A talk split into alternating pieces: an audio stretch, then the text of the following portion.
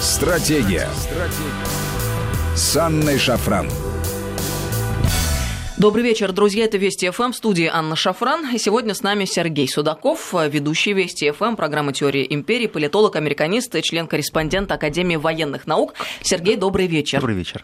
Друзья, я напомню вам наши контакты. СМС-портал короткий номер 5533. Со слова «Вести» начинайте свои сообщения. WhatsApp Viber плюс 7903 176 363. Сюда бесплатно можно писать. Подписывайтесь на телеграм-канал нашей радиостанции. Он называется «Вести ФМ плюс». Все в одно слово «Вести ФМ плюс». Канал Сергея называется «Судаков» русскими буквами. Подписывайтесь, там всегда интересная, свежая аналитика, не только по Америке, но и в целом. И мой канал называется «Шафран», тоже русскими буквами, тоже подписывайтесь, друзья. Спасибо. Сергей, у нас сегодня с тобой обширные планы на эфир, а, но в первых строках я хочу а, напомнить о том, что сейчас и в эти минуты идут переговоры Владимира Путина и э, Таипа Эрдогана. Они длятся уже более шести часов.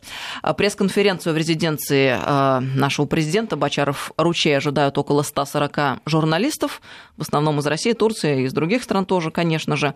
В начале встречи наш президент отметил особую важность консультаций с Эрдоганом на фоне сложной ситуации в Сирии, выразил надежду на то, что уровень российско-турецких отношений, который в настоящее время достигнут, сыграет свою роль в урегулировании всех сложных вопросов, которые в регионе сложились на сегодняшний день. Ну и выразил надежду на то, что это позволит найти ответы на все вопросы, как в интересах Турции и России, так и в интересах всех стран региона. А Эрдоган, в свою очередь, выразил уверенность, что встреча в Сочи в сложившейся ситуации должна пойти на пользу что сказал, вот это я цитирую, «Сегодняшняя наша встреча позволит нам более подробно обсудить данную ситуацию, это, несомненно, позволит обеспечить мир». К чему я это говорю, друзья? К тому, что вот-вот уже может состояться пресс-конференция по итогам переговоров, и а, мы будем, конечно же, вам сразу же сообщать срочные новости по мере их поступления.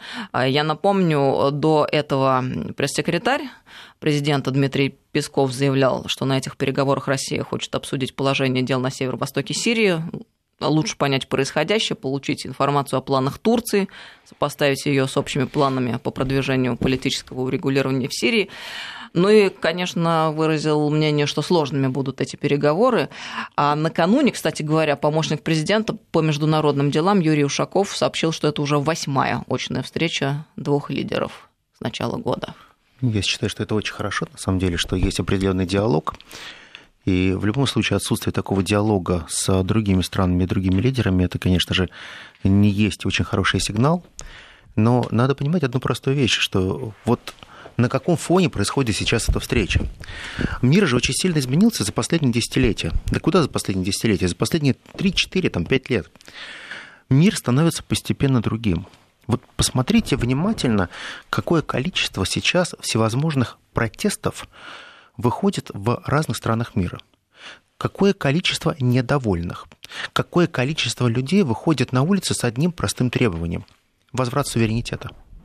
То есть, по большому счету, происходит переподписание так называемого общественного договора – мы очень часто говорили о том, что есть некий негласный договор, по которому было создано государство, разные государства, что люди отдали часть своих суверенитетов э, некому большому суверену, который потом называется государство и так далее. Все это лирика. Но реальность такова, что вот таким держателем суверенитетов очень долгое время были Соединенные Штаты Америки.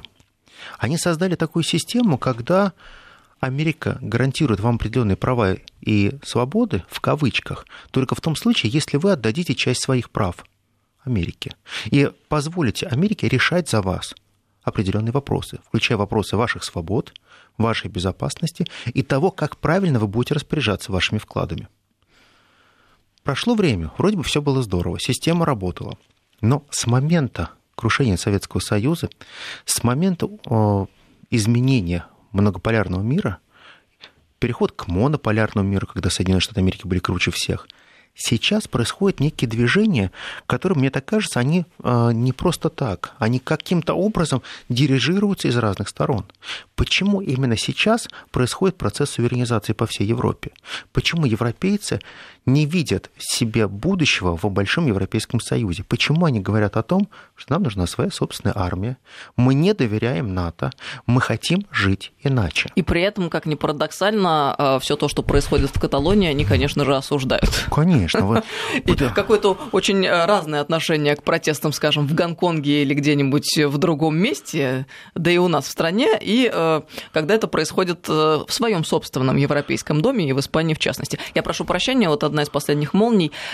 ТАСС сообщает, курские формирования проинформировали Вашингтон о том, что всех их бойцы покинули зону безопасности на северо-востоке Сирии. Ну, мы будем следить да, за развитием событий. Еще раз напомню, что будем вам сообщать о последних новостях, которые начнут поступать э, с пресс-конференции Путина и Эрдогана. Да, Сергей, мы продолжаем с тобой. Так вот, э, я вижу, что сейчас Политика двойных стандартов, она всегда существовала. И Соединенные Штаты Америки всегда выстраивали некую политику для своих и для чужих. То есть, по большому счету, всегда было очень большое различие. Э, для кого-то можно все, для кого-то закон. То есть, по большому счету, Соединенные Штаты Америки жили всегда по этому принципу. Для своих все, для всех остальных закон. Но закон американский. Посмотрите, вот тот конфликт, который сейчас разворачивается с Турцией. С одной стороны, э, были очень много резких заявлений сделано. А Трамп очень ну, некрасивое, я считаю, что для политика такого уровня написал письмо Эрдогану. Последующем он не просто извинился, он сказал, вы знаете, у нас вообще очень хорошие отношения, мы друзья. А друзья могут пожурить друг друга. Но очень похожая ситуация на все то, что происходило в Северной Корее с Ким Чен Ыном. Тебе не кажется, не напоминает? Абсолютно по одному сценарию. Вот знаешь, вот как люди умеют готовить глазунью. Разбить яйцо, вывалить содержимое на сковородку. Вот Трамп мастер приготовления глазуньи. Только в данном случае еще Помпео уже э, со своей стороны подыграл. Э, довольно оригинально это было заявление о том, что, мол, если вдруг Турция себя совсем не так будет вести, то они, Штаты, э, готовы будут нанести по ней, по Турции, удар. Это вообще уникальная ситуация. А вообще... Страна НАТО по стране НАТО. Да, посмотри, нет, мне кажется, тут ничего уникального нет. Посмотри, после того, как а, мы пришли к прецеденту, когда Россия, страна ВТО, Страны ВТО друг с другом не воюют, не вводят ограничения по отношению друг к другу. Страны ВТО – это тот клуб, который а, были приняты определенные избранные, и в этом клубе есть свои правила игры. В одно мгновение все эти правила были зачеркнуты. Против России были приняты санкции. Мы страна ВТО. Ребят, вы не думали об этом? А теперь они создают второй прецедент. Они хотят показать, что международная организация не стоит ничего. Есть только американская сила. ООН, отлично. Вам нужно разрешение ООН на то, чтобы ввести санкции или эмбарго. Нам не нужно. Мы выше ООН, мы сами это можем сделать. Вам нужны определенные разрешения, и вы находитесь в рамках ВТО, в рамках НАТО. Рамки у вас в голове. У тех, кто находится на стороне Америки, рамок нет. Сейчас Трамп, он меняет правила игры. Вот по ходу пьесы он настолько меняет правила игры, что он готов доносить всему миру только одно правило. Никаких правил. Вот никаких правил по Америке. Вы с ними сядете играть в шахматы, закончите в карты и проиграете. Потому что правила и как играть, и чем устанавливают американцы. Вот надо сейчас понимать одну простую вещь, что договариваться в Америке не с кем. Президент президент постоянно купируется так ненавистными ему СМИ конгрессменами, которых большинство демократов которые не позволяют ему снимать э, какие-то ограничения, санкции, которые были введены. Ну не может он быть хорошим для нас, ну не может физически. Он может обняться с нами, он может э, пожать руку нашему президенту, очень уважительно относится к нашему президенту. Но здесь делать он ничего не может. Он реально связан по рукам и ногам. Можно говорить, вот, сколько же эти путы он будет распутывать. Нам надо наплевать на эти путы. Нам не дело не в том, что есть эти путы на руках и на его ногах. Надо понимать одну простую вещь. Нам нельзя играть по чужим правилам. Мы должны вынести из Америки очень правильный опыт для нас. Мы должны также создавать свои правила игры, сохранять за собой право, в том числе вершение международного права, охранительное право, и мы должны играть по тем нормам и правилам, которые уже устоялись в мире. Если вы хотите в безнравственном мире Америки жить, пожалуйста, отправляйтесь к ним. Только будьте готовы всегда, что даже вы, будучи с ними в одном клубе, даже если вы ходите с ними в одну сауну каждый день, они вас продадут потому что вы окажетесь не своим. Вот это понятие свой и чужой, мы и они, у каждого американца э, крутится в голове постоянно. По большому счету, если у вас нет однородности внутри страны, и вы изначально делитесь на мы и они, как на север и юг, на цветных и белых, и вы каждый раз выставляете разную цену разным вашим союзникам. Вот сейчас мы увидели, что Турция член НАТО с 1953 года. Америка сложила цену Турции. Цена невелика. То есть, по большому счету, они готовы разменять Турцию и пойти дальше. А мне возникает вопрос. Девятая армия в мире, Турция, это серьезная сила. Я бы не угрожал и Турции. У Турции очень крутое геополитическое положение. Турция – та страна, с которой надо считаться. Потому что в настоящее время в мире, когда правят технологии, все равно остается очень важен фактор геополитики, фактор территории. Какая у тебя территория есть, что ты можешь разместить на этой территории и как ты ее можешь использовать. Америка что-то забыла. Они забыли одну простую вещь что сейчас они восторгаются тем, что они живут на большом острове, в кавычках, который называется Америка. Целый континент, который охраняет их великими океанами. Когда-то это было очень здорово. Когда-то это было незасягаемо. Это был тот рубеж, который отделял их от всего мира и создавал тот грамотный холме. Сейчас расстояние и скорости, они складываются. Дело в том, что сейчас вот понятие «сейчастность», оно становится действительно достижимым. Новые технологии, новые ракеты, новый тот принцип глобализации, который они так ратовали, привел к тому, что понятие сейчастности это стало ключом к современной политике. Потому что современная молодежь, она живет по принципам сейчастности. Современное поколение, среднее, также живет по принципам сейчастности. Я хочу получать все блага прямо сейчас. Я не хочу ждать. Более зрелое поколение готово сказать, да, мы подождем. Но вот новое поколение, это поколение развращенное, тем видом свободы, который представляла Америка всем и каждому, они не хотят жить завтрашним. Они не хотят жить в консервативных традициях. Они хотят шаг за шагом ориентироваться только на то благо, которое они получат прямо сейчас. Но Америка перестала кормить всех остальных она сейчас перешла в новую стадию. Прошу прощения, а сейчас будет вступительное слово президента на пресс-конференции. Мы будем транслировать а, это выступление, а, так что предупреждаем, ждем. Сейчас минута на минуту начнется. Я считаю, что это очень важно для нас услышать то, что сейчас скажет наш президент, потому что более шести часов все-таки переговоры проходили, и очень важные вещи мы сейчас услышим. А, тем не менее, пока не началась трансляция, я вижу достаточно актуальным подчеркнуть вот еще какую вещь. Соединенные Штаты Америки сейчас, они не способны удерживать весь мир таким, какой он был. Они не способны контролировать Китай, они не способны контролировать Индию, они не способны контролировать ключевые европейские страны. Они могут контролировать малых союзников. Малые союзники дают легитимность их деятельности действиям. То есть постоянно говорит, да, сколько вас? Нас миллионы людей, которые нас поддерживают. В реальности так называемая вот эта малая легитимность, она не приводит к тому, чтобы Америка оставалась гегемоном. По большому счету сейчас мы видим процесс, когда Америка как гегемон, он постепенно исчезает. И вот этот исчезающий абсолютно гегемон, он шаг за шагом вынужден предпринимать какие-то новые меры. А вот интересно высказалась, э, ну как интересно, вполне в своем духе радикально лидер французской правой партии «Национальное объединение» Марин Ле Пен. Она предложила Турцию из НАТО исключить. Раскритиковала Европейский Союз за то, что он ничего не делает и ничего не предлагает в ответ на турецкую агрессию в Сирии. Ну и убеждена, что Анкара нарушила критерии пребывания в Североатлантическом альянсе. Кроме того, предложил прекратить оказывать Турции финансовую помощь, которая ей полагалась в рамках программы для вступления в ЕС. А с 21 по 27 годы эти выплаты должны были составить 6 миллиардов евро. Наверное, да, хорошая сумма, на которую могут наказать Турцию. Но насколько Люпен может быть услышана, по твоим ощущениям? Я полагаю, что Люпен могут услышать только внутри страны. Это исключительно, что любые заявления, которые она делает, это для внутреннего потребления. Но мы прекрасно понимаем, что а, Марин Ле Пен, она очень четко проявляет себя как политик, который пытается а, выиграть выборы будущего. Это выборы, а, которые пройдут практически через еще три с половиной года, вот на них она очень сильно рассчитывает. Но по большому счету сейчас если страны НАТО будут предпринимать друг против друга санкции, то это означает, что в какой-то момент станет очень неуютно находиться в общем котле.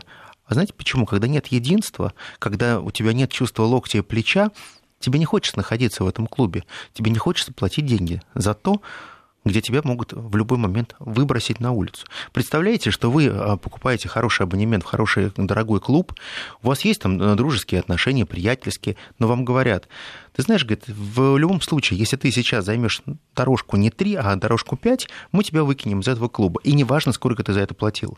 Понимаете, в чем дело? Для вступления в такой клуб, ну, наверное, я бы подумал, ходить в этот клуб или нет. Но проблема состоит в том, что европейцы, они сейчас не могут предложить никакой альтернативной э, системы безопасности. Создать свою армию они не могут. Понимаете, в чем дело? Вот такие заявления хороши тогда, когда у тебя есть своя хорошая военная оборонная промышленность промышленность прежде всего.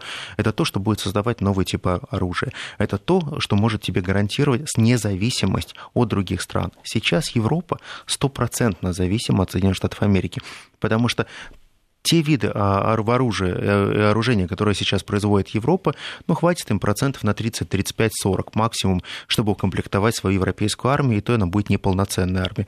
Ну, 60% надо будет купить. Но им есть куда обратиться, Сергей. Мы же знаем с тобой. Армия 2000... Есть великолепная страна, которая восточнее находится. Она называется Российская Приезжайте Федерация. Приезжайте на армию 2020 летом. Мы всем уже давным-давно показали, доказали, что мы способны обеспечить и суверенитет, и его поддержку. А самое главное, мы обеспечим это более качественно. Мы обеспечим это за другие деньги, и это будет очень правильно. Но... И по более сходной цене. Да, да, и это будет очень здорово. Но пока а, мы видим, что они находятся в капкане. Ли Пен, она, она сейчас своими действиями она действительно разрушает а, принцип существования НАТО. Ведь по большому счету европейские страны, они все так или иначе считают, что а, НАТО это Соединенные Штаты Америки. То есть, по большому счету, если вы европейцу задаете вопрос, вот завтра случилось страшное, произошла война, знаете, что они вам спрашивают? С кем? Я говорю, ну хорошо, а с вами, да? Я говорю, нет, почему с нами? Почему всегда вы задаете вопрос, что война только с Россией? Ну, может быть, у вас что-то произойдет не так?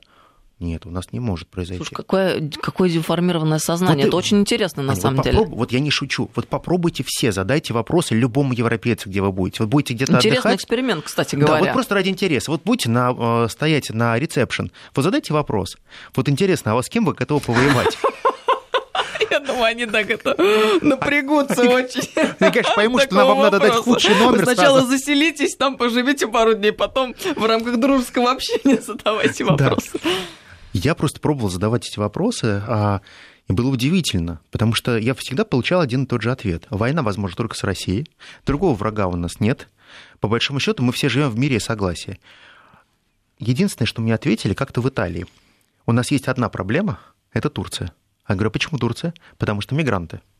Это единственная страна, с которой мы можем воевать. Я говорю, стоп, это страна НАТО как вы можете воевать со страной НАТО? Ах, да, да, да, точно, страна НАТО, но она точно никогда не будет Европой абсолютное понимание того, что, понятно, Турции нет никаких шансов хоть когда-либо приблизиться э, к тому, что называется большая европейская семья. А вот смотри, как интересно, Сергей. Для нас и в нашем сознании русского человека Турция и Европейский Союз – это что-то очень далекое друг от друга, и Турция совсем не Европа. Как выясняется, у европейцев схожее представление. Абсолютно Но вот идентично. турки-то мыслят себя совсем иначе. Турки как раз себя европейцами мыслят. Да, поэтому сначала в дьюти-фри они перешли на евро, Потом они во всех остальных... Нет, абсолютно точно. Да, Я да. ответственно заявляю. Да, они себя считают европейцами, они считают себя частью Южной Европы. То есть, как бы у них есть исторические основания так полагать? Да, говорит, ну, если мы посмотрим рост Османской империи, то, в общем-то, да, они могут претендовать на очень большую часть э, европейского сообщества.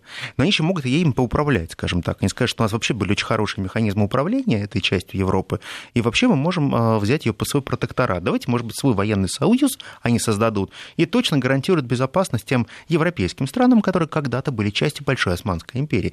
Фантазия может пойти куда угодно, но проблема-то в том, что сегодняшняя НАТО не имеет врага. По большому счету для НАТО Северная Корея это не враг. Для НАТО Иран это не враг. Даже глобальный терроризм для НАТО это не враг. Не чувствуете абсурда? А почему глобальный терроризм для НАТО не враг? А потому что э, хорошо. Вот скажи мне, пожалуйста, а почему НАТО не объединили свои усилия и не пошли воевать против террористов в Ираке, в Сирии? Почему они не приняли эти решения и свои деньги не направили на то, чтобы искоренить мир от этого зла? Нелогично. Зачем было создавать коалицию из 68 государств Америки, чтобы повоевать с террористами? Ну, это вообще анекдот. У тебя есть. Есть коалиция из больше, более чем из 60 государств, и одна Россия, которая пришел, увидел, победил. Вот это, так вот произошло. Это просто теория абсурда. Понимаешь, у тебя есть уже НАТО готовое. Перераспредели, договорись и скажите, ребята, давайте решать общие цели. Потому что сейчас есть проблема у всех нас. Это общая цель, которая нас объединяет, и мы должны идти вперед. Нет, не хотят. Пусть Россия повоюет. Пусть пойдет э, так называемая коалиция туда. Причем коалиция очень смешная из этих 68 государств. Посмотрите, как они собирали эти государства. По большому счету, я уже про это говорил, у Америки сейчас только один, по большому счету, настоящий союзник. Никак не Великобритания. В Европе только Франция. Потому что Франция практически никогда не выступала против Америки. Два случая были, правда, когда они колебались очень сильно. Это э, было времена Великой Французской революции и э, времена 40-х э, годов, когда шла Великая Вторая Великая война, когда шла Вторая мировая война. Все, других вариантов не было. По сегодняшний день один настоящий союзник – это Франция, и никогда не говорите, что Британия, потому что Британия является той страной, которая всегда побежит первой. Сергей Судаков с нами в этом часе. Мы прервемся на новости. Через несколько минут мы продолжим. Стратегия. Стратегия. С Анной Шафран. Добрый вечер, друзья. Мы продолжаем беседу. С нами Сергей Судаков. Сегодня политолог-американист, член-корреспондент Академии военных наук, ведущий программы «Теория империи» на радио Вести ФМ по воскресеньям. Слушайте, подписывайтесь на телеграм-канал нашей радиостанции Вести ФМ+, на канал Сергея, называется «Судаков» русскими буквами, и на мой канал, он называется «Шафран», тоже русскими буквами. Напомню, что мы сейчас находимся в ожидании итогов, пресс-конфери... Э, итогов переговоров э, двух президентов, российского Владимира Путина и турецкого Таипа Эрдогана Эрдогана. Вот с минуты на минуту должна начаться пресс-конференция по итогам этих переговоров. Ее мы будем транслировать э, в части того, что что будет говорить наш президент. Ну а пока продолжим беседу с Сергеем. 553320 это смс-портал и WhatsApp Viber плюс 7903 176 363 сюда бесплатно можно писать. Вот по, по поводу э, НАТО и э, участие в НАТО Европы, все-таки интересный вопрос остается. Есть э, разнонаправленные движения, как бы, и вместе с тем понимание, что иначе никак нельзя. А, а в чем заключается? В том, что европейцы уже осознали, что лучше быть, наверное, самостоятельными, но как это сделать и осуществить, эм, ответ на этот вопрос нет.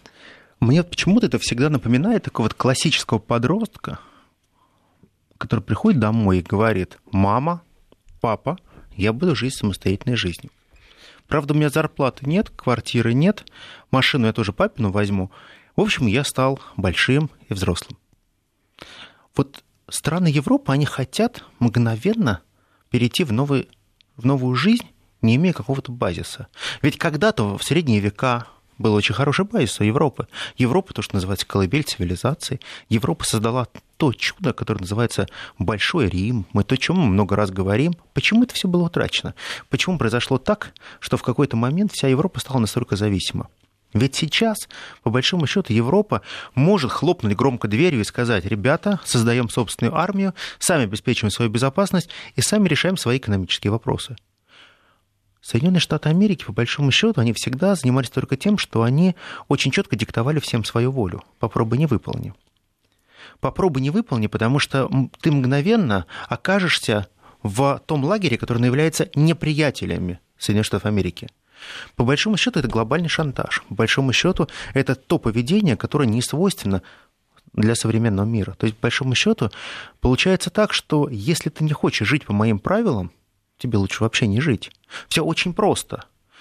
Ты не стоишь ничего. Твоя ценность ноль. Интересна твоя земля, интересны твои ресурсы.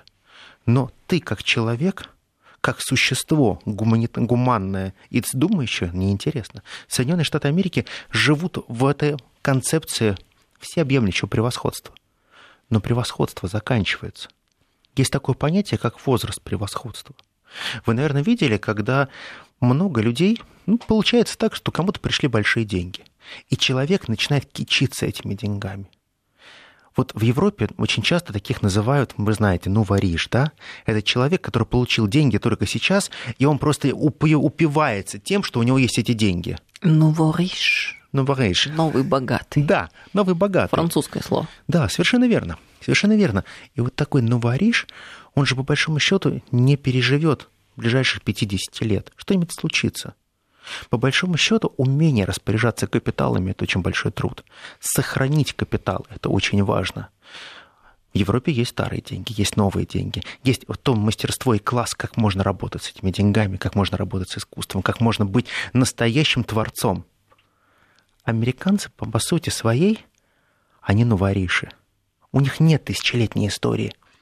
Они кичатся тем, что они имеют. Мы круче всех. Почему? Да не надо объяснять. Потому что я приехал в вашу Европу со своим настоящим американским паспортом. Потому что вы вторичны по отношению к нам. Весь мир вторичен. Когда американец получает свой паспорт, ему же всегда говорят, весь мир для тебя открыт. Ну, кроме, наверное, этой России, куда нужна виза. Но и то, если ты приедешь в Россию, то будешь там первый парень на деревне. Особенно забавно, наверное, слушать э, про это китайцам, которые считают себя жителями Срединной империи. Совершенно верно. Вот Пуп земли известно же, где находится? В Китае. Понимаешь, в чем дело? Вот я хочу сказать, что китайцы, они очень мудрые. Вот что бы, что бы ни говорили, Китай – это все таки очень интересная цивилизация. Я не синолог ни в коем мере, потому что у нас есть блестящие наши синологи, у нас есть Маслов, который человек уникально может рассказать абсолютно все про этот регион, но тем не менее, я просто на своем опыте видел, как развивается Китай. Он развивается сумасшедшими темпами, меняется сознание, меняется определенная, даже определенная ритмика жизни меняется. Вот она сейчас становится другой ритмикой жизни. Она становится очень похожей на американский образ жизни. Ведь, по большому счету, почему вот эта классика, что когда вы приезжаете в Нью-Йорк, вы понимаете, что он никогда не спит? Потому что если в 4 часа ночи вы захотели съесть бутерброд, вы можете спуститься, и все будет работать. Вот э, такое ощущение, что вот город действительно живет тем, что он никогда не спит. Остальная Америка спит. Америка это не Нью-Йорк. Нью-Йорк это некая картинка, так же, как и Лос-Анджелес, Майами. Поезжайте в Бостон, поезжайте в другие города, вы увидите другую Америку, совсем другую Америку, которая очень похожа на нас. Очень много лени, очень много а, того, что называется «пообещал и не сделал», очень много а, халатности, расхлебанности, очень много простых человеческих глупостей. Они не лучшие, они такие же, как они есть. Но вот идея превосходства, она приходит к тому, что американцы начинают делать ошибки. Ведь когда ты переживаешь об возраст превосходства, ты не можешь с людьми разговаривать как с равными. Ты, не можешь, ты теряешь ту человечность, которая должна быть присуща тебе. Ты не, ты не ценишь ты своих. теряешь ориентацию в пространстве вообще-то. Ты, ты понимаешь, вот я считаю так, что вот никогда не надо зазнаваться. Это очень большая глупость. И именно поэтому Америка сейчас заканчивает переживать возраст превосходства. Вот этот возраст превосходства, и многие нации переживали. Рим в том числе пережил возраст превосходства. Это был конец Рима. Рим развалился, потому что римское превосходство было закончено. Османская империя пережила возраст превосходства. Османская империя не существует. Посмотри внимательно на британскую империю, на, американц... на британскую военное превосходство. Они пережили возраст превосходства.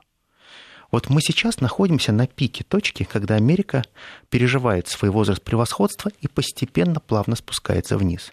Нет, не метеоритом летит, очень сильная экономика, сильная армия, могущественная страна, вопросов нет.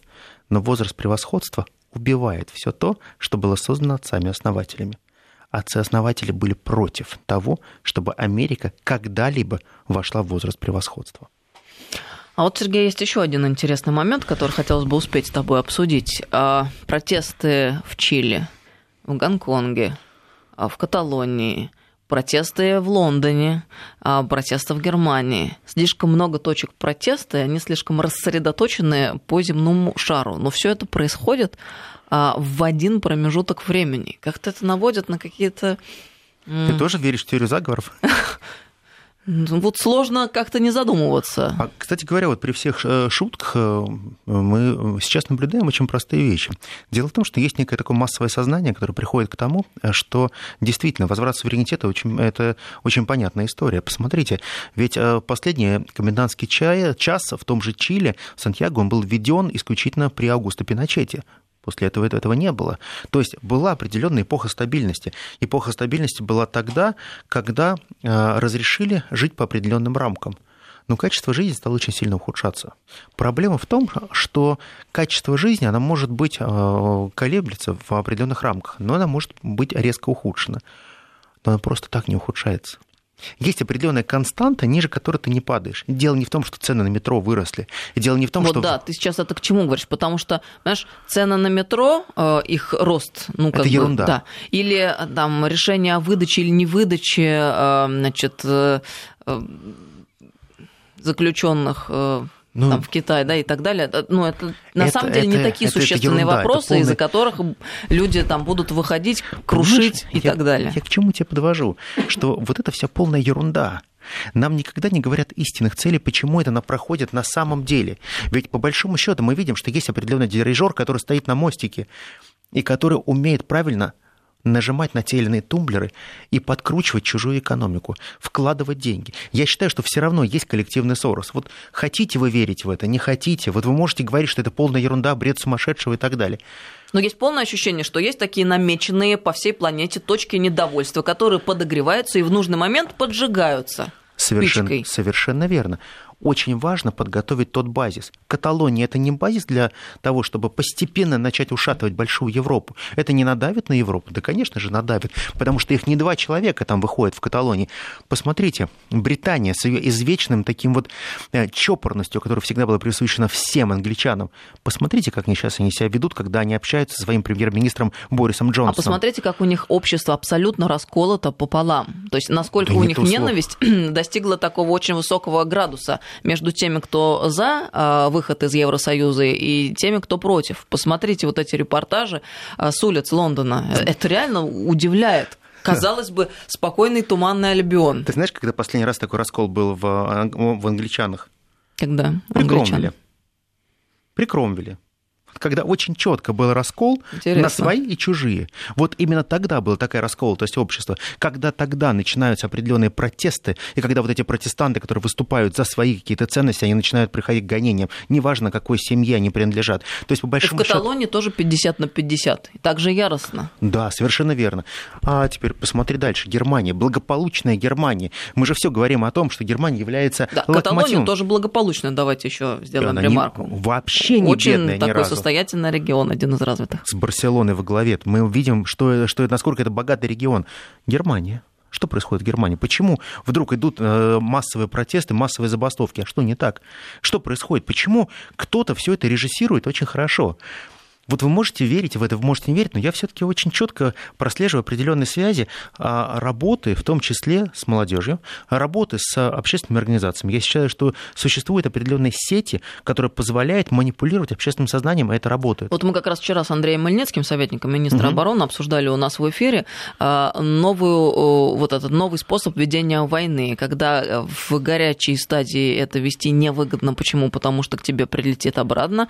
А, а как это делается сегодня сегодня в 21 веке намечаются вот точки дестабилизации, там инфраструктурная экономика, социальная сфера и так далее, по которым ведется систематическая работа на расшатывание, на понижение уровня доверия к институтам угу. власти, а затем э, это все в какой-то момент срабатывает. Совершенно верно. Дело в том, что вот я абсолютно согласен с Андреем Михайловичем.